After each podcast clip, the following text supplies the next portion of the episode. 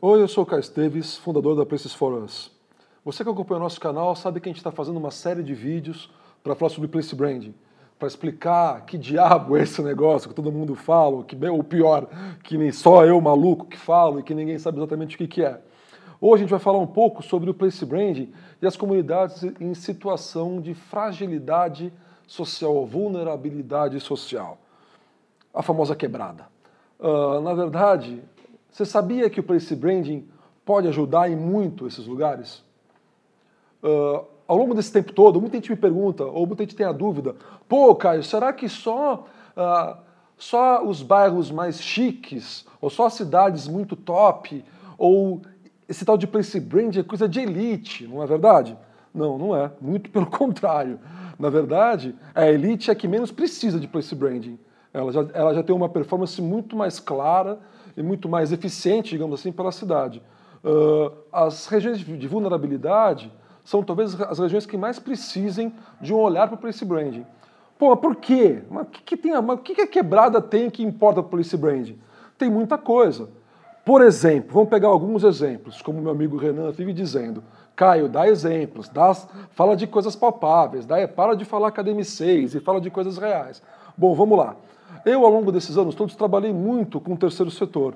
E o terceiro setor, não institutos uh, super ricos que têm a sede na Avenida Paulista, mas sim terceiro setor de comunidade lá nos Cafundó, da Zona Sul, da Zona Leste. Arranjo produtivo mega local, 12 senhorinhas que faziam costura numa oficininha dentro de uma ONG, esse tipo de construção de marca que é uma coisa que me interessa bastante, que eu trabalhei muito e ainda tenho muito interesse e continuo trabalhando. Tenho o prazer de poder estar envolvido nisso e o orgulho de poder estar envolvido nisso. Uh, uma abordagem de branding, a primeira abordagem de branding, é trabalhar aquela ONG, aquele terceiro setor. Então, trabalhar aquele encontro, aquelas pessoas como uma marca específica daquele lugar. Uh, isso é um caminho, é o caminho do branding tradicional, do consumer branding entender que aquele grupo de senhorinhas, por exemplo, exemplo hipotético, fazem de especial e entender o que, como elas podem se posicionar em relação ao resto da concorrência. Isso é uma coisa que a gente já fez uh, durante muito tempo, historicamente vem fazendo, muito em parte com os meus amigos do Design Possível, que uh, foram talvez os responsáveis por me colocar nesse, nesse caminho. Mas isso é uma abordagem. O Place Branding, por sua vez, tem uma capacidade de transformação muito maior que é entender não só o que um grupo faz, mas entender o que aquele lugar, enquanto região, é capaz de produzir de único e de diferente do resto. Então, deixar de ser só um grupo A, B ou C e passar a ser uma região. E com isso, a gente consegue potencializar uma ideia que é do certificado de origem.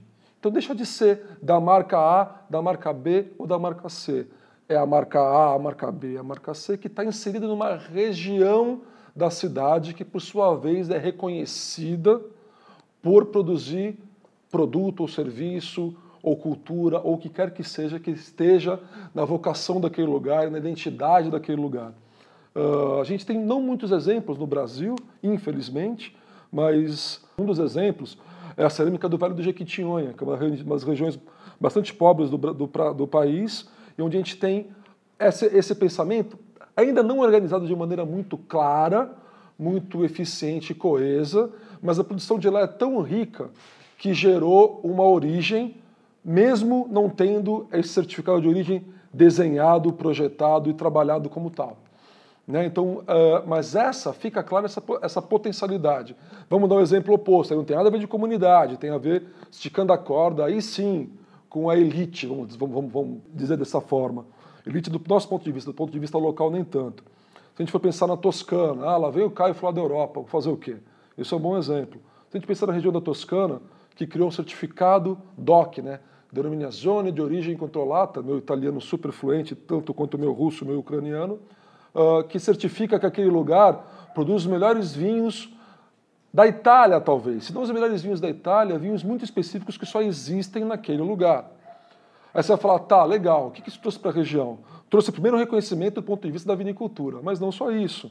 Levou uma ideia de um lugar onde as pessoas vão visitar, mesmo muitas vezes sem gostar de vinho, porque perceberam, conheceram, ouviram que a região tem uma geografia belíssima, arquitetura belíssima, cultura belíssima, ou seja, o gatilho principal, o original, foi o vinho, e esse vinho alavancou turismo, cultura na região, é, é, investimento e assim por diante.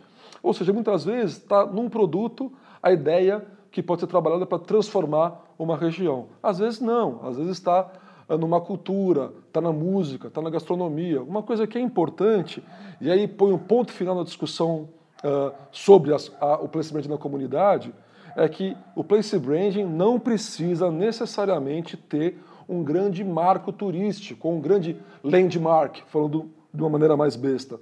Ou seja, você pode ter uma marca lugar, mesmo que esse lugar não tenha uma Torre Eiffel, um Empire State Building, uma Golden Gate, ou sei lá que diabo de grande projeto, landmark, uh, você queira fazer para trazer, achando que vai trazer turismo para aquele lugar. Muitas vezes a, a situação, a solução, na verdade, é muito mais simples, está muito mais perto da gente, basta a gente conseguir olhar para isso de uma maneira apurada e eficiente. Eu sempre digo nas marcas de consumo que toda marca de consumo tem algo de especial, que só ela tem.